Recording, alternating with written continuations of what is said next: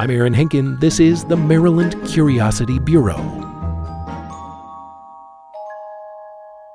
Hi, Aaron. My name is Kristen Bowden, and I live in Baltimore, Maryland. And I was wondering what's the story behind the Baltimore benches that say the greatest city in America?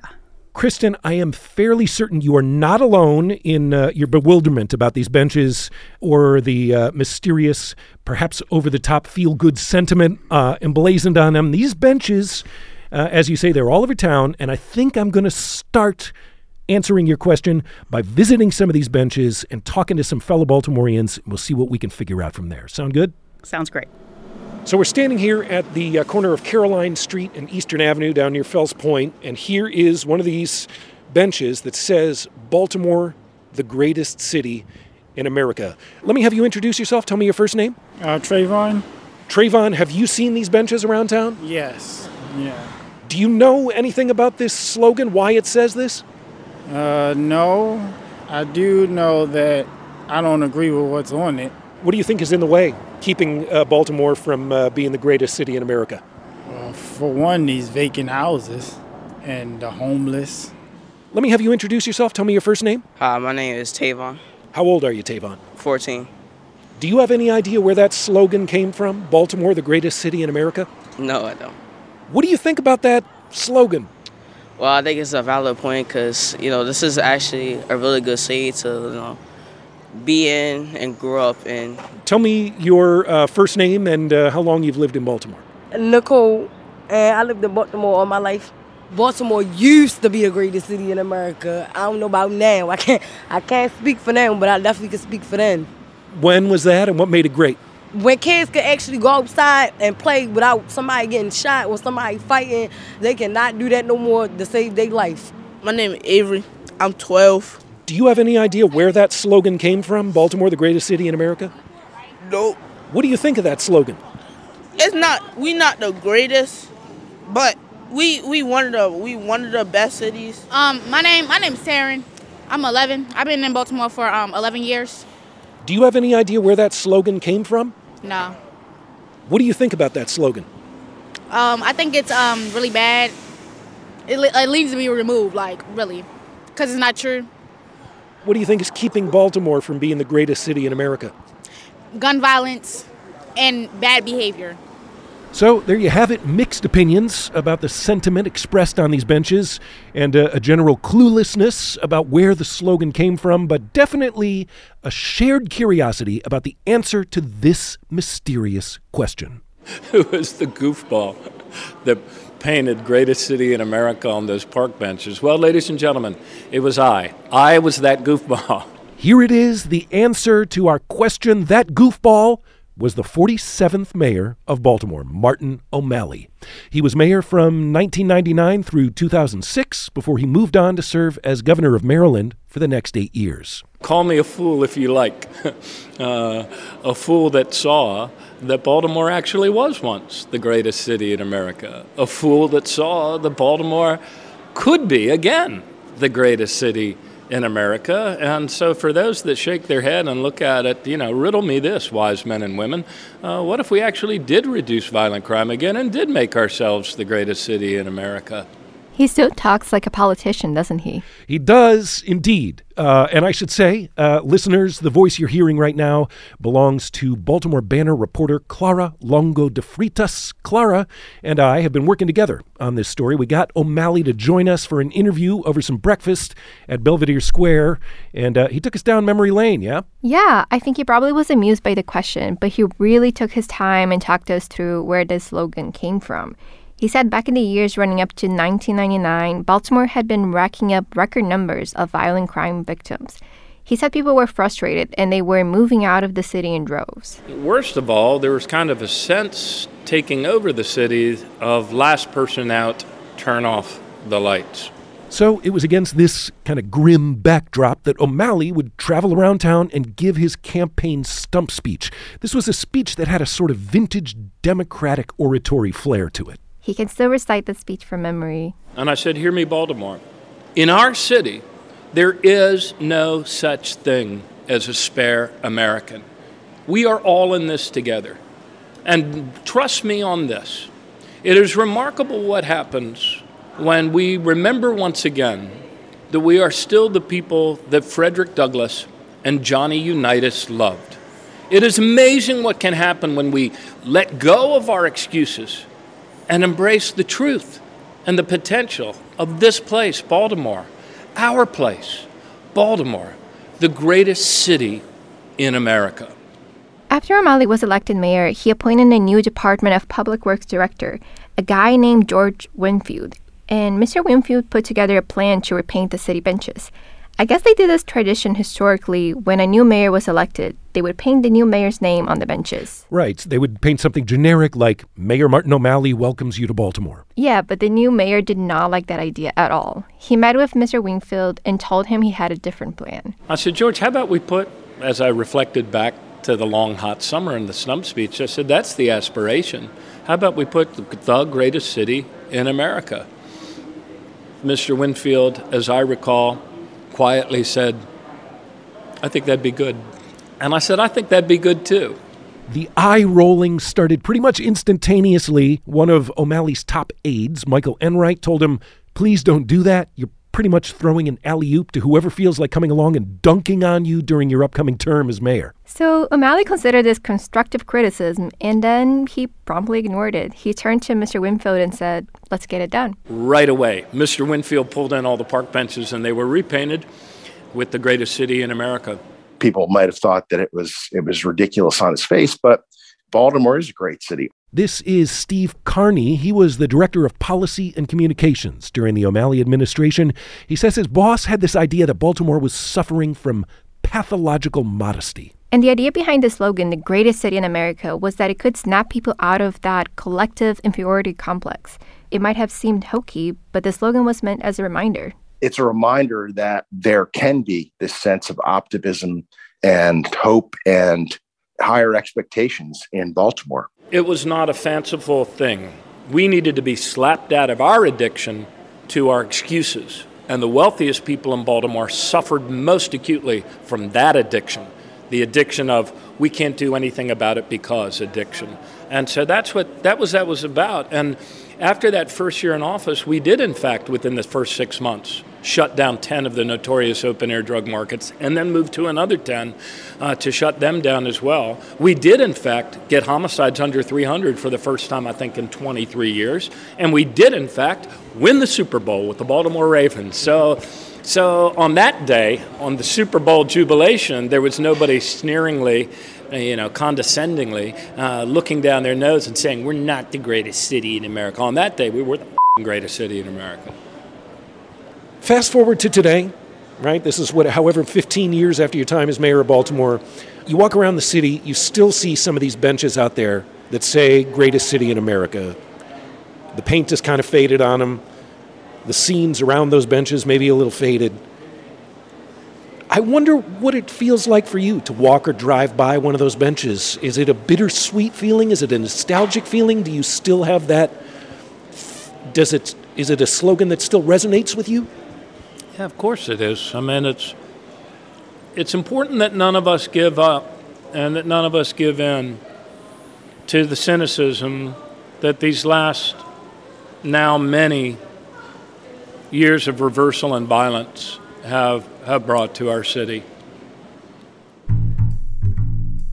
You're tuned to the Maryland Curiosity Bureau. Coming up, before the greatest city in America, there was the city that reads, and before that, Charm City. We're going to get into the Wayback Machine and pay a visit to the minds behind those memorable Baltimore slogans in just a moment.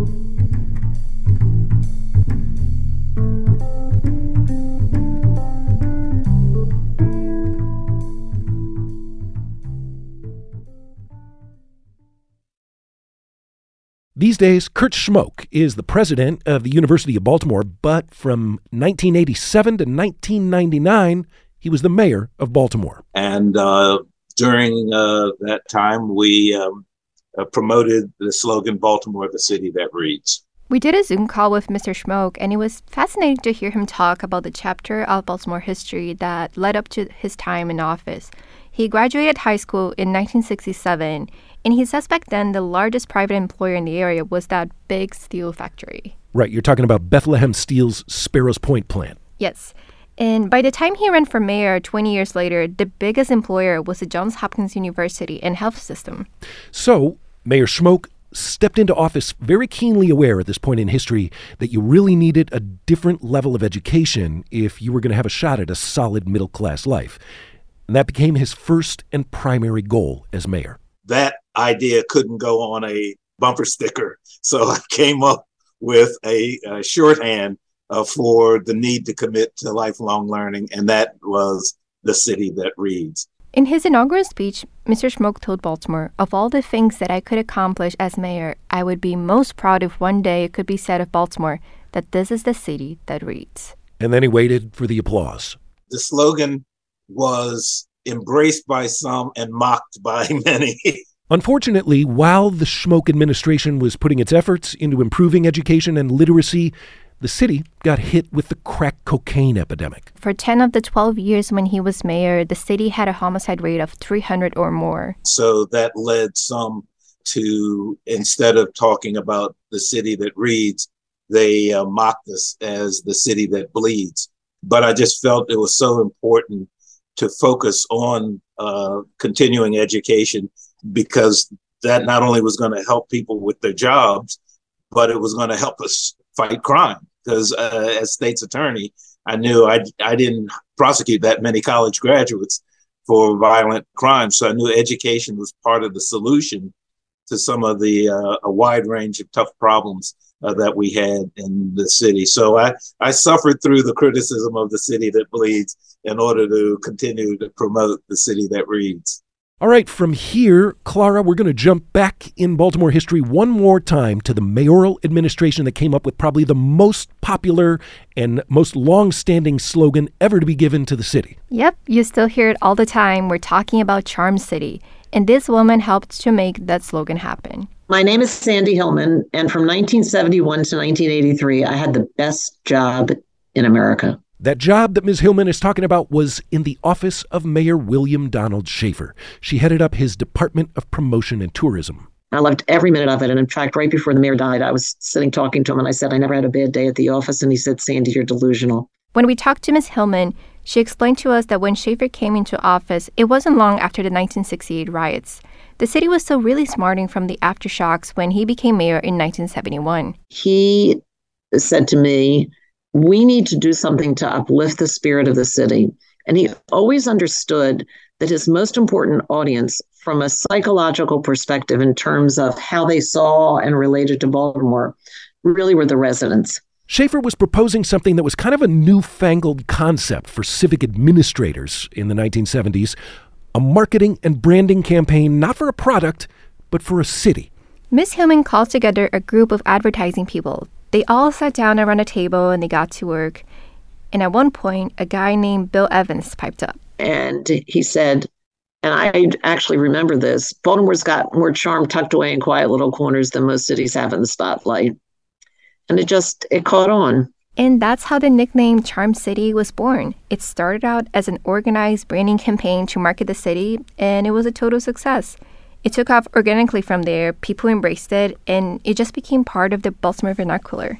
It really is a brilliant slogan, Charm City, you know, catchy, just generic enough.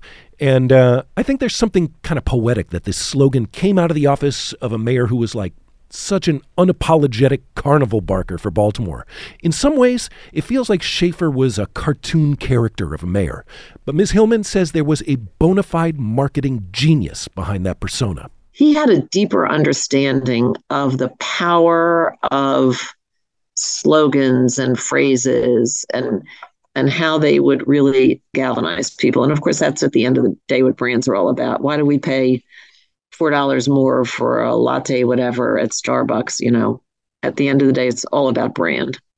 Clara, bring us up to the present. Does Baltimore have a slogan now? Uh, I feel like when Stephanie Rawlings Blake was mayor, the city council tried to float Baltimore, home of the Star Spangled Banner. That didn't really go anywhere. I haven't heard anything since then. Yeah, for a while, it really seemed like each mayoral administration would bring in a new slogan. but that's trailed off for the past couple of administrations. I contacted the office of Mayor Brandon Scott, and they do not currently have a slogan in the works for Baltimore. We actually asked some of the folks we talked to in this story about any advice or words of wisdom they might have for the Scott administration when it comes to developing a city slogan. Uh, here's what Sandy Hillman had to say There has to be depth to it, and there has to be authenticity to it. There has to be a vision, and a vision doesn't necessarily have to have a slogan behind it, it has to have action behind it. Martin O'Malley had this advice for the Scott administration more like criticism disguised as advice. I don't know, maybe the current administration needs to find something they're passionate about. Because if you just put a slogan up there and you're not really delivering results or working to achieve them, then, you know, what the hell is it? As for Kurt Schmoke, his suggestion for the Scott administration try crowdsourcing it. Maybe if the mayor would ask uh, folks to, to think about it and um, agree that by 2025, we're going to come up with a unifying slogan for Baltimore. That might be something that he might consider. As the people, I, I like that idea. Yeah, me too. Uh, you know, I actually did just that, Clara, when we were out interviewing folks around town by the benches. Uh, we'll go ahead and wrap up this story with a couple of suggestions our fellow Baltimoreans came up with on the spot. If you could come up with a slogan for Baltimore, Taryn, what would your slogan be? Be better. Be better. Baltimore needs to be better. If you could come up with a slogan of your own for Baltimore, what would it be? Be more careful. If you could come up with a slogan of your own for Baltimore, what, what would your slogan be for the city? Baltimore is a place for everybody. I like that. There may be a, a place for you in the mayor's office. Tavon, I'm glad to meet you. Thanks for taking the time to talk with us. Have a have a great day. You too. 14 year old Tavon at the bus stop on Eastern Avenue in Fells Point, Baltimore, a place for everybody. You heard it here first. He has got the patent on that one if you're listening up there in the mayor's office. Uh, let's go ahead and turn now to our listener who asked this week's question. Kristen, you got a half a century of Baltimore history and uh, conversations with a couple of former mayors out of this question. What are you left thinking here at the end of this episode? I feel kind of inspired. You know, I moved here in 2011 and noticed all of the different slogans. And, you know, the greatest city in America was one of my favorites because I did fall in love with Baltimore. And I feel like maybe we don't have a new slogan because that one's perfect. Kristen Bowden, thank you for a wonderful question. It was an absolute delight making this story for you. Oh, thank you. That is going to wrap it up for this episode of the Maryland Curiosity Bureau, an original production of WYPR in partnership with the Baltimore Banner. Big thanks this episode to my colleague, Baltimore Banner neighborhood reporter Clara Longo de Freitas. Clara wrote a beautiful written companion piece to this podcast. You can find it along with all of her other great reporting at thebaltimorebanner.com. And uh, by the way, if you have a question of your own for the show, there is an easy way to be in touch. Just go to wypr.org slash curiosity. That's the podcast's website. It's got an archive of all of our episodes and uh, a little interactive box where you can put me to work with a question of your own. Hit us up at wypr.org slash curiosity. And uh, if you like the show, you enjoy what you hear on this podcast, you can always do us a favor and drop a review on Apple Podcasts or whatever app you listen on. Just a couple of lines. Your words really do go a long way toward helping other listeners, other curious listeners, discover this podcast. So uh, thanks for that. I appreciate you. Okay, for the Maryland Curiosity Bureau, I'm Aaron Henkin. Thanks for listening. Be in touch, and we'll do it again next week.